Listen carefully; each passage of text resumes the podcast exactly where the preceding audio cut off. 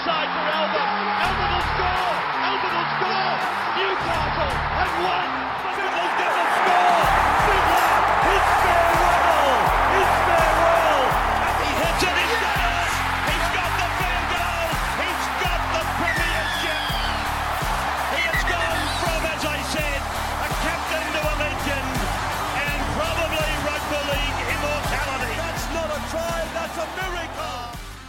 Tomorrow morning, 6am, I bring you part one of a brilliant interview with a family member of mine, Tony Durkin. He was the Queensland editor of Rugby League Week for 20 odd years and played a prominent role in Queensland Rugby League for a long time. Some of his stories are simply incredible and some of the things that he was involved with, unbelievable. We spoke about Super League the other day. He was the first man to break a story about Super League. It wasn't taken seriously yet, but within a couple of years, you would see it all happen. Uh, unbelievable scenes in Rugby League that Tony, he was on the ground for all of them. Tony, the thing that I love most about him and the stories he's able to tell is that he went on three kangaroo tours 1986, 1990, and 1994. In between 1990 and 1994, he went on a Rugby League World Cup, of course, in 1992 over to England. And this is where Tony starts talking. The Kangaroos, they win the 92 World Cup. A couple of days later, it's time for the Brisbane Broncos to come over and uh, play in the World Club Challenge. Tony tells a couple of stories from there. And then we talk about a couple of guys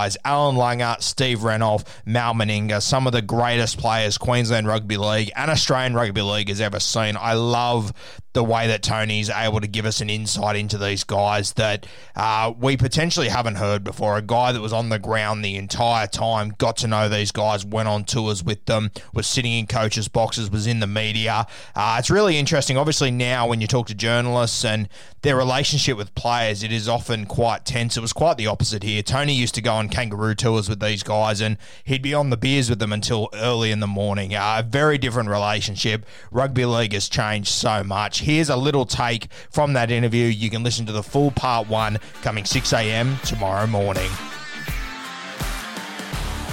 Australia won that uh, won that World Cup, and then a week later we went to uh, Wigan. The Broncos, who were the premiers in, in 1992, played uh, Wigan for the World Club Championships, uh, which they won as well. And there's an interesting story there about the the rogue Julian O'Neill, who was a terrific bloke, Julian, but unfortunately Julian didn't know when uh, to. He knew when to start his partying, but unfortunately didn't know when to stop it, and got in a lot of trouble over that. But on the morning of the game, they went down to a local betting shop, and I think Julian saw that he was might have been twenty five to one or something to score the first try, and he thought, "Oh, that's not a bad idea," and whacked some dollars on himself, and he did. He scored the first try and became a, a, a wealthy little man for a little while until he knew he always knew how to get rid of his money, Julian. So it probably didn't last long, but that was tremendous, and and that's uh, I remember that we got back to the hotel at Wigan. Uh, after that, and the golden and the rule then, and I think it might have even come from the teetotal coach Wayne Bennett. No one goes to bed tonight. Uh, the Broncos have won the premiership. I think half a dozen of their players played in the World Cup final, and then a week later they won the World Club Championship. So that was a that was a huge uh, a huge uh, couple of weeks for the Broncos. I'll, I'll, I'll just add there that Yeah. a couple of blokes called Kevy Walters and Alfie Langer led the partying. Mate, I was just about to ask Alf. I don't think he needed uh, an approval to not go to bed. Tell me about him. You obviously would have spent a number of years around Alf. Uh, what, what sort of a bloke is he? A champion, absolute champion. Very, very shy, very reserved until he gets a bit of lunatic soup into him, and then he's uh, he relaxes and and becomes the party animal. And he's got into trouble a couple of times for that, Alfie. But just a, a, a brilliant little bloke from Ipswich, no airs and graces.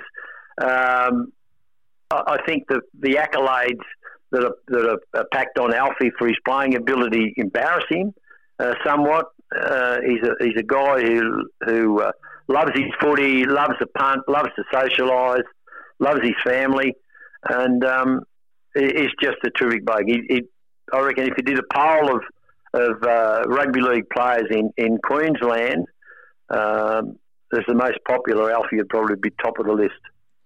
Mate, another guy that was pretty popular up there, and you did mention him before, scoring a try in that um, World Cup final. Steve Renouf obviously uh, went on to have a fantastic career at the Brisbane Broncos. When was the first time you saw him up there? Where is he? I think he was. He came in the second year, 1989. I think uh, Steve came down from Murgon, where Bryan Niebling was from. Uh, he came down. He played initially played for South in Brisbane, but he was one of those players, Steve, that you just saw when you saw him play. First time you saw him play, you thought this kid's going to be something. And uh, there's a lot of players you see when you first see a player, you think the same thing, and a lot of them, uh, particularly as juniors, don't seem to kick on. But he was one who did, and um, very, very proud Indigenous man, Steve. He got, he's got five beautiful kids uh, who are all grown up now, and and, and um, just terrific bloke as well, Steve. And you know, not, there's not too many players I've met over my career, Nathan, that I consider to be good fellas. Uh, genuine, hard working, uh, love to you know love to have a good time, uh, but when when uh, the work's on, they're prepared to sit down and do it. But uh, yeah, he's a he was a wonderful player. He would glide across the field, Steve Renouf, and one of the one of the great attributes he, he seemed to have, and I think he did have, was with his palm. He'd palm a player, and it, he could accelerate at the same time. He, he, it was like he used it uh, as a as a forge to get away from the, the, the defending player. He marvelous, and of course he was he was well known for his uh, for his headgear. But it, it's, I, I, love that that that try. You, you know better than me whether it's ninety two or ninety three where he bounces over 92. the try line. Ninety two, unbelievable scenes there. Woolford nearly caught him though. He got close, didn't he? He did. He did. But Steve would say, "Yeah, but I was carrying the football." They're Mate, heavy those bloody footballs. Mate, take me to the uh, to the 1994 Kangaroo Tour, and you know a sign of the times here. There's 13 players coming from the Canberra Raiders and the Brisbane Broncos. Pretty impressive for those two clubs. Well, they were they dominated, didn't they? That that period of, of, of the ARL back in those days, and uh, again, there's just very, very, very, very good players, talented players. You know, the Brad Clydes, the Laurie Daley's, Ricky Stuart, uh, and a bit of a changing in the guard back then. I think uh, Kerrod Walters might have been gone away as hooker, and and uh, did his brother succeed him? I, I, just I just can't quite remember that. But there were three Walters boys on that trip: Kerrod, Ke- Kevin, Kerrod, and, and Steve.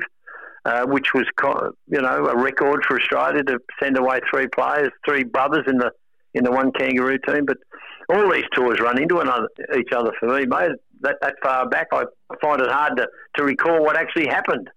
Well, mate, I, I, guess one thing that would make it harder, there was one common figure in all these tours, Mal Meninga. This is his fourth yeah. kangaroo tour. Incredibly impressive. Well, he was a giant of a man, wasn't he? On, on and off the field, Mal. And um, remember when I first went to Brisbane, Mal was was very, very um, almost timid, Mal, and he talks about it now as as um, he was racially vilified back then, and he, he, he didn't stand up for himself, and he was he's now he looks back on that and is a little embarrassed about the fact that he he didn't. He was a he was a monolith. He was he was just so big and strong, and he was in the coppers back then. He was in the police force, so um, you know it was easy to attack a policeman when he's not on the field, not physically, but but verbally. And there were some pretty tough hombres around uh, in the Brisbane teams back in those days. But he grew, he developed. The, the thing he did certainly was to go to Canberra under the coaching of initially Don Furner and then Wayne Bennett for one season.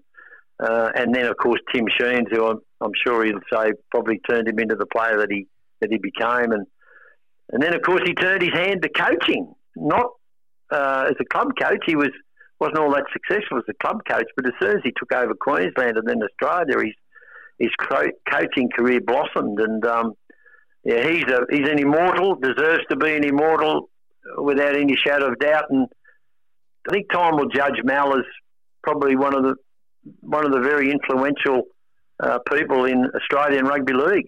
Mate, where, where do you sit him as far as, you know, the most damaging outside backs we've ever seen? I know you mentioned like Reg Gasnier and some of these guys from from years ago earlier. Where do you sit Mal as far as all of those fellas go?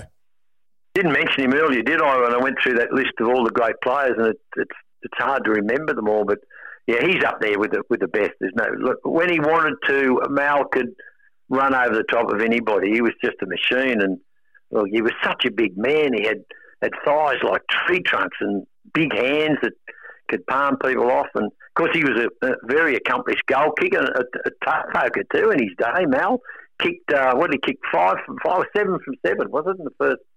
With seven from seven in the first state of origin on his on his twentieth birthday, so he's a fair goal kick as well. But no, he was he was when he when he wound when Mal wound up and wanted to get to that uh, to the goal line, nine times out of ten he could do it. No, he's a, he was a wonderful talent.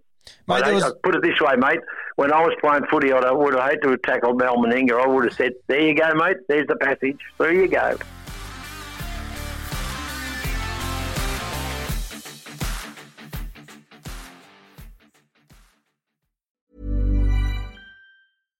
Spin your passion into a business with Shopify and break sales records with the world's best converting checkout. Let's hear that one more time the world's best converting checkout.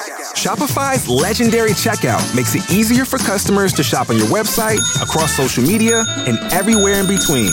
Now that's music to your ears. Any way you spin it, you can be a smash hit with Shopify. Start your dollar a month trial today at shopify.com slash records.